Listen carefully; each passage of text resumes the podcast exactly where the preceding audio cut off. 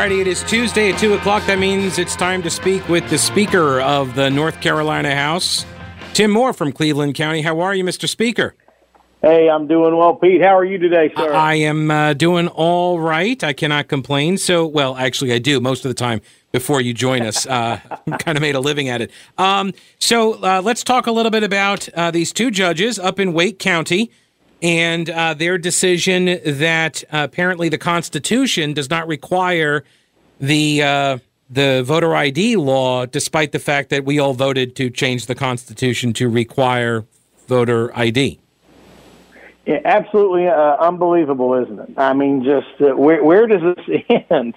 Uh, you know, the voters of this state went overwhelmingly now a few years ago and approved a an amendment to our state constitution to require that when someone goes to vote, they submit a form of, of ID, photo ID preferably, but if not photo ID, some other reliable forms. Uh, we adopted uh, statutory language to conform to that based on what about 35, I think, Pete, other states do already. Mm-hmm. Language that's been upheld by the U.S. Supreme Court as, as appropriate and legal. And yet, two judges, two Democrat judges, decide, no, nah, that's not good enough declare the law unconstitutional that it is somehow racist, although it wasn't racist, although it was the bill was actually sponsored and supported by a number of African American Democratic legislators, and and it's and completely ignore the will of the majority of voters of this state. It is the it is the height of arrogance uh, for for a couple of judges to do that, and it is it is absolute complete uh, uh, misju- injustice uh, to, for that that's happened. And so every voter who voted for that ought to be uh, ought to be agitated that, that that happened and ought to hold these folks accountable that have done this.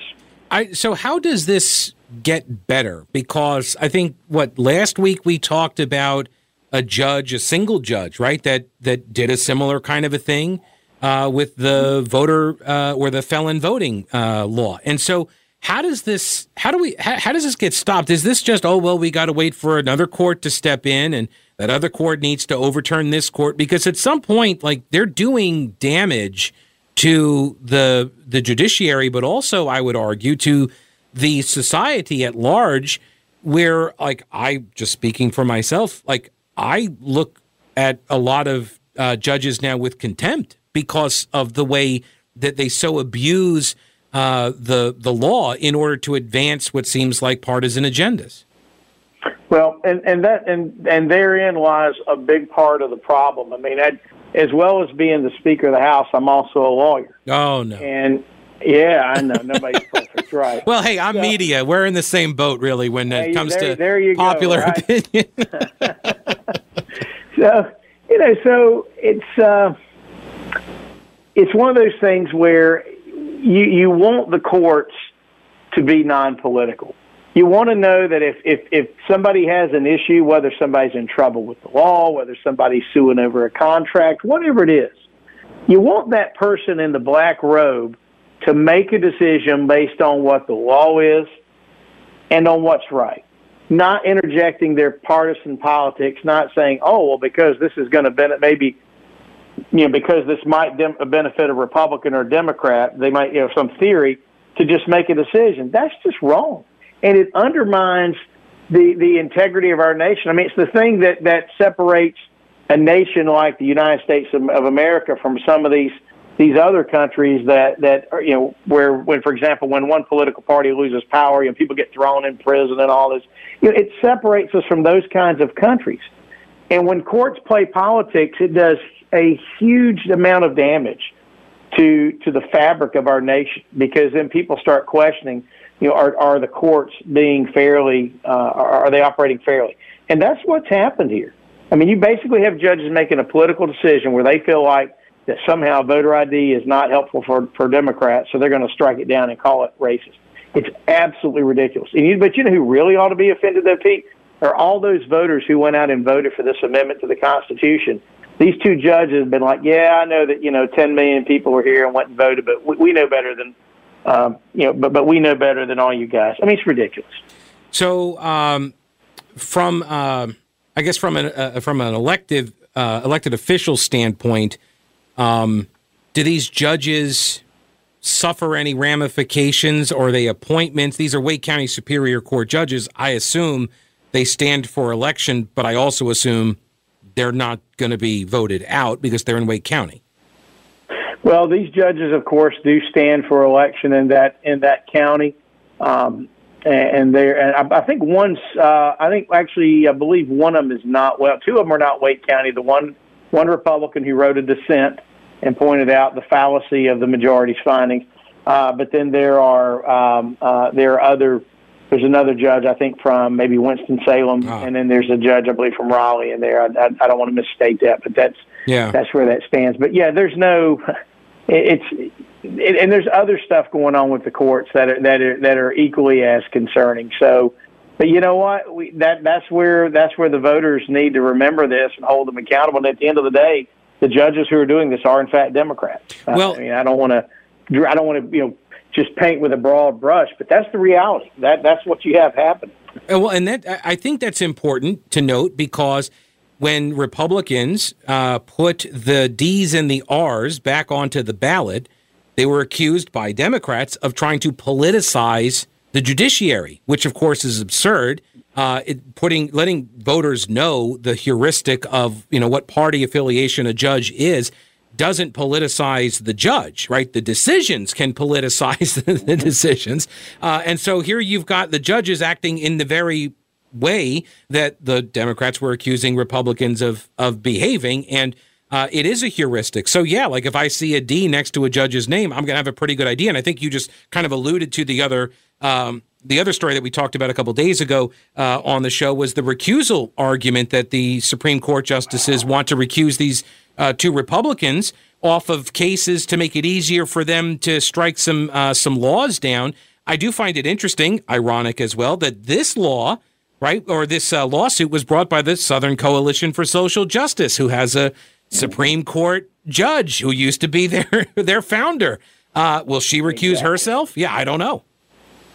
Yeah, I, I somehow I doubt it. But but and of course they're trying to force those Republican judges to recuse themselves, which by the way has that no one can ever find ever happened. I mean, they, certainly there you know judges can recuse themselves, but for uh, but for a number of the judges to try to force it forcibly uh, require the judges to recuse themselves. This is uh, uh, this is new territory. This is something that should not be happening.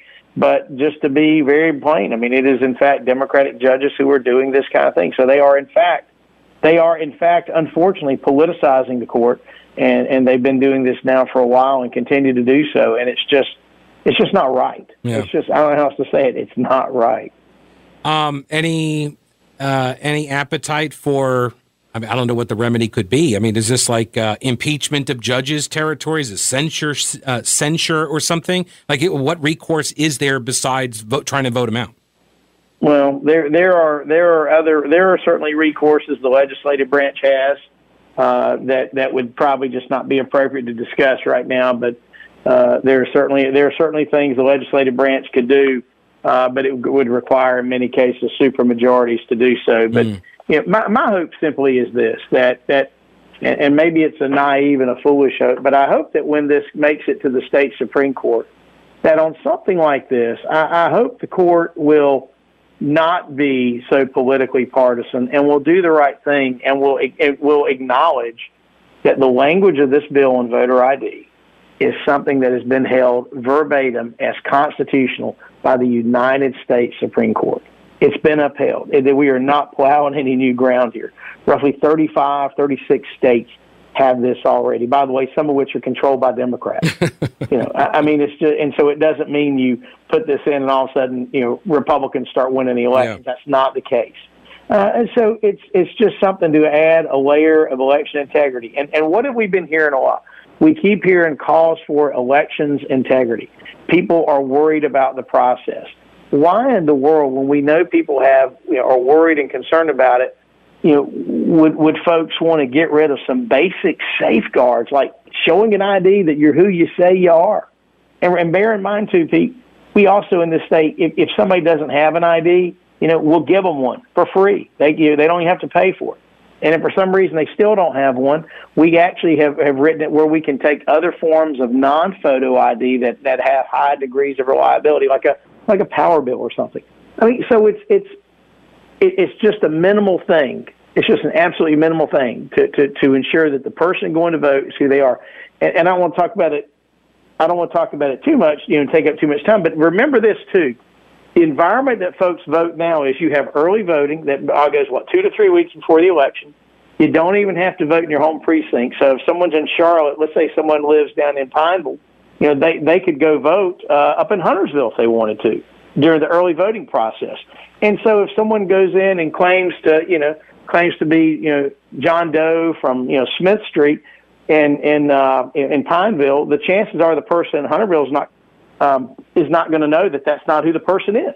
Mm-hmm. So, you know, all those ways just with normal voting that would try to catch fraudulent acts, those are gone because so much early voting and you can vote anywhere. So this is just one layer of minor uh, protection in place to ensure the integrity of the process. So we'll see what these Democrats do when it gets to the state Supreme Court. Speaker of the House Tim Moore, we're out of time. Thanks so much for joining us. I appreciate it. Uh, any prediction on the Panther game Thursday night? Panthers are going to win again. They had a great game this weekend. Enjoyed being there. It was great to see a uh, great to see a strong win. And uh, hey, they're, they're off to a great start. All right, we'll see how he how his prediction fares next week when the speaker returns. I appreciate your time, sir. As always, take care. Take care. All right, that's uh, House Speaker Tim Moore, and this is Boomer Von Cannon with some traffic. A couple of emails here. One from Chris. He actually sent it yesterday, but it was about this topic. I just didn't see it until today. Anyway, the two judges in that voter ID case, they are correct. The law does discriminate. It discriminates against individuals who wish to commit vote fraud, most likely in the favor of the Democratic Party. That's the right. Very good, Chris. And isn't it kind of ridiculous? This is from Toasty on the Twitter machine. Isn't it kind of ridiculous that judges elected by the people of a specific county can rule on state level issues and impact the entire state? Shouldn't they be elected at the state level in that case? So this is by yeah. So this is uh, a function of the way the judiciary is set up in North Carolina. You get uh, several of these Superior Court judges. They uh, join a panel of three. They will weigh a case and then you know once it gets appealed, then it goes to the Court of Appeals, and it'll go to uh, the state supreme court, and it works its way sort of up the chain, right? Like that's how that that's how it works. Yeah, and so that's why you end up with these yeah local judges that are making these kinds of decisions, and it does foster judge shopping. And last point on this I will make is uh, I mentioned it with the speaker there about the uh, the General Assembly that went and changed the uh, the ballots to allow us to see party affiliation for the judicial races. And Democrats at the time, this was only a couple years ago, Democrats said, How dare you? You're politicizing the judiciary. And it was a completely bogus argument. It was it was gaslighting. What this is a perfect example of why Democrats don't want the D's and the R's on the ballot. Because it's easier to attach the judge to the party and the ideology. They would prefer voters walk into the booth not knowing who the judges are and walking out either not voting for them or relying on a palm card that gets handed to them by some innocuously sounding organization like Judges Matter or something like that. Faircourts.org or something. And they, they go out and they happen to, just coincidentally, only endorse Democrats. So this way, when a ruling is made, now we know these are all Democrat judges that went this certain way. You can see, it allows us to see the partisanship. It doesn't make it partisan, it lets us see it. It lets us, whores, us plebs, it lets us common folks see what they're actually doing and who's on board with certain agendas. And that's the reason why they opposed putting the D's and the R's on the ballot. Um, one other thing on COVID. I have another idea of what Roy Cooper might talk about today at three on his COVID briefing. I'll tell you that in a minute. First, let me bounce over here to Dennis. Uh, hey, Dennis, what's up? Real quick.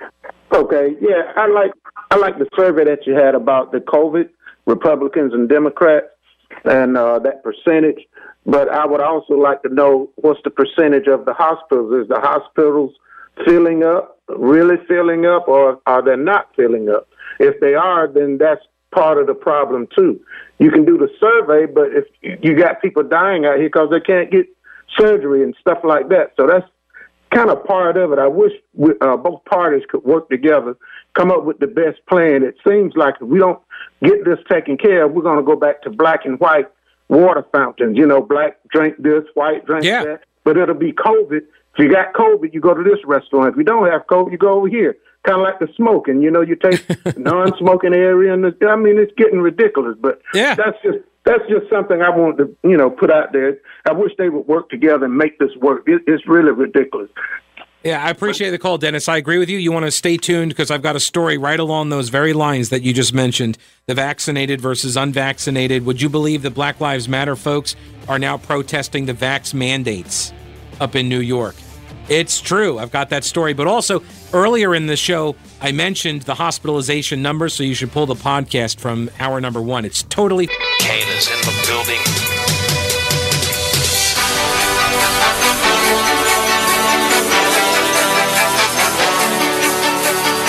I feel like I'm about to do a sports show, which I do have. I I do have experience. So here's another one. Uh, I was just telling uh, Ryan, producer Ryan, during the break. Like for folks who may not be aware, I am Peter O'Donnell as well. I know, right? Like nobody knew.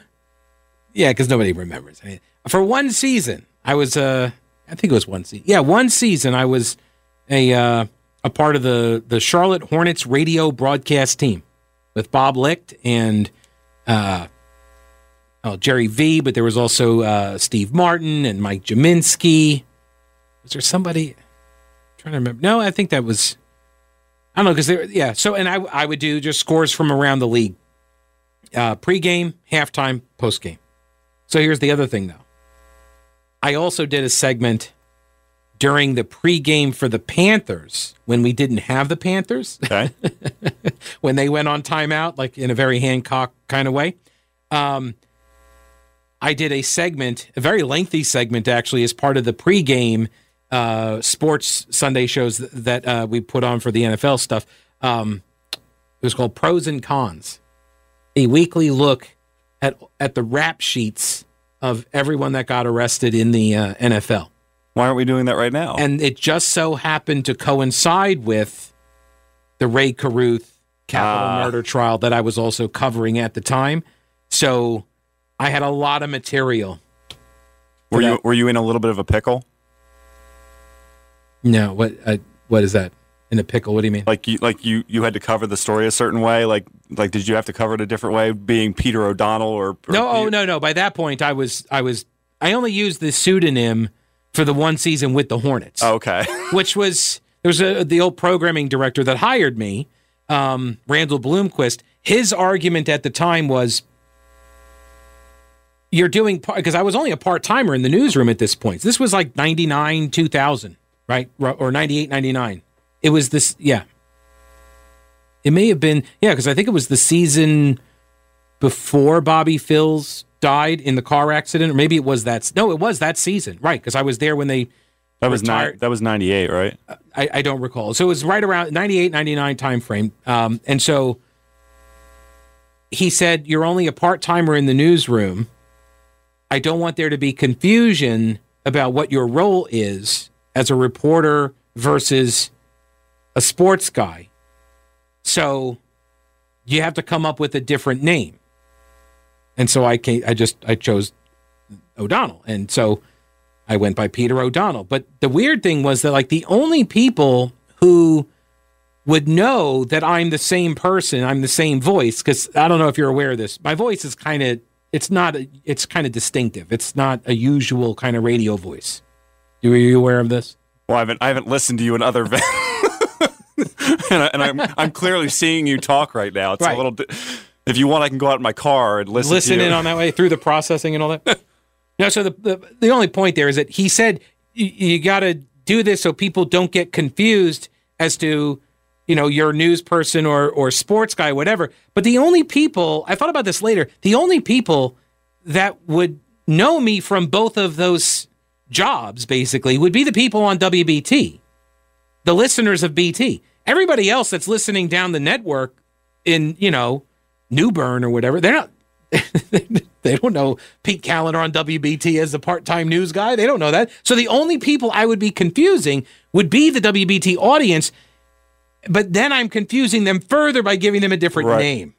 Was there ever a scenario where like someone came up to you and they're like, yeah, let's say one of your one of your one of the Pete Kaliner bosses would come up to you and be like, hey, you know, you're not doing it. You know, we, we didn't really like the way you did that. Why don't you do it like that Peter O'Donnell guy? Yeah, Peter on-" O'Donnell guy. He was all right. No, I would. yeah. No, I look back on it now though, and it probably would have helped me immensely had I done a radio pseudonym.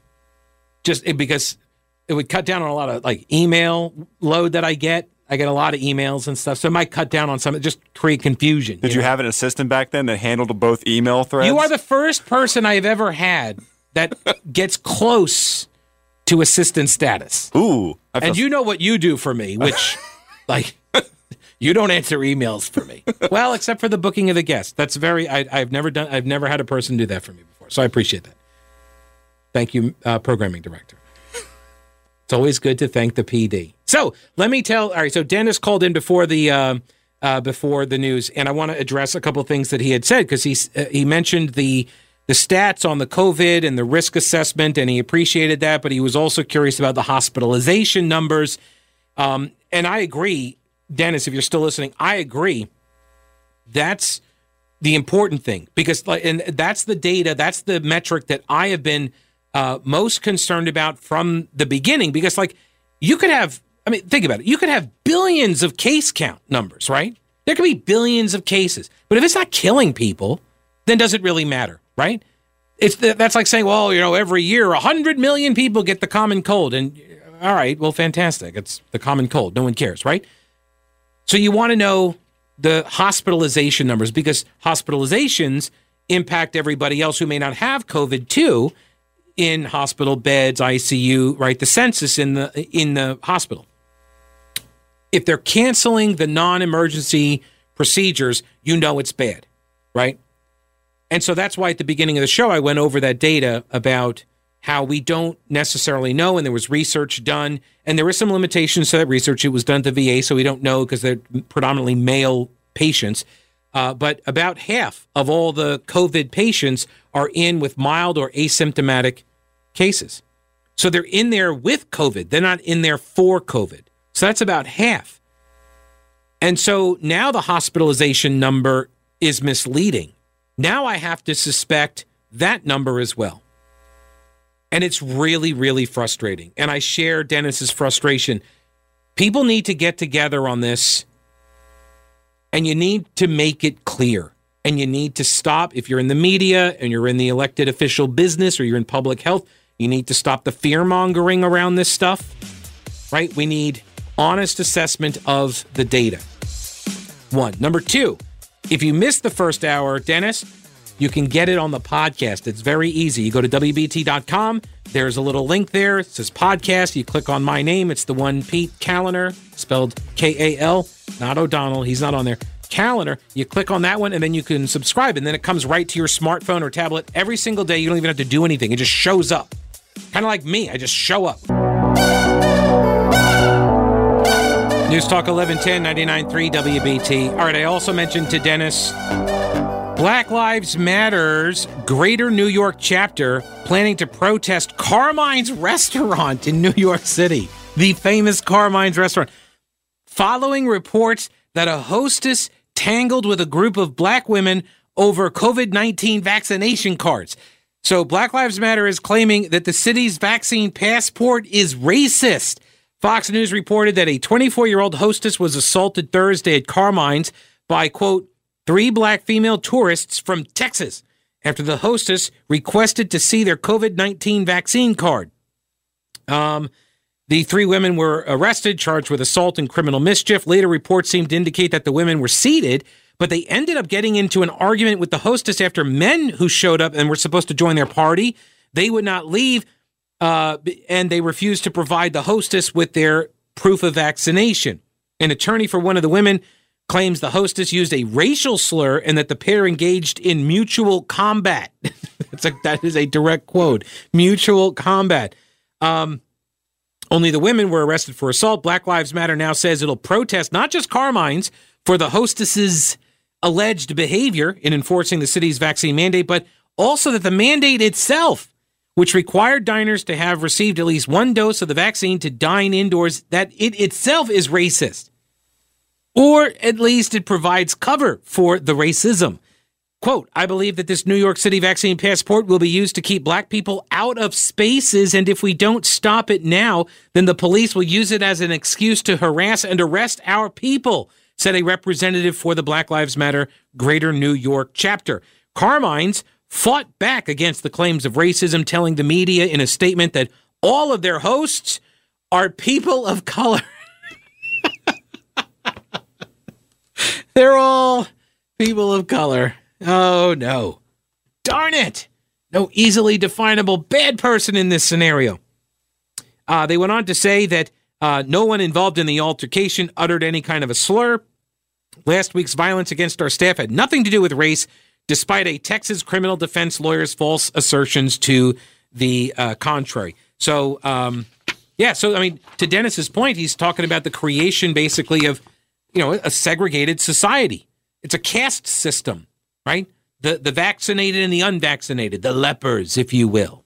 Now, I also said that I, I was going to bet, I had an idea that Governor Roy Cooper at his three o'clock uh, COVID briefing, that he's going to talk about something. Here's what I think he's going to mention. It's big news. The North Carolina Department of Health and Human Services today announced the hiring of Victor Armstrong as the department's first ever Chief Health Equity Officer. Yes, give it up for Victor Armstrong, everybody. NCDHHS created the position, as well as the Office of Health Equity, to lead to uh, to lead its focus to advance health equity, because that's what the Health Equity Office will do. Obviously, advance the health equity, and to reduce disparities in opportunity and outcomes for historically marginalized populations.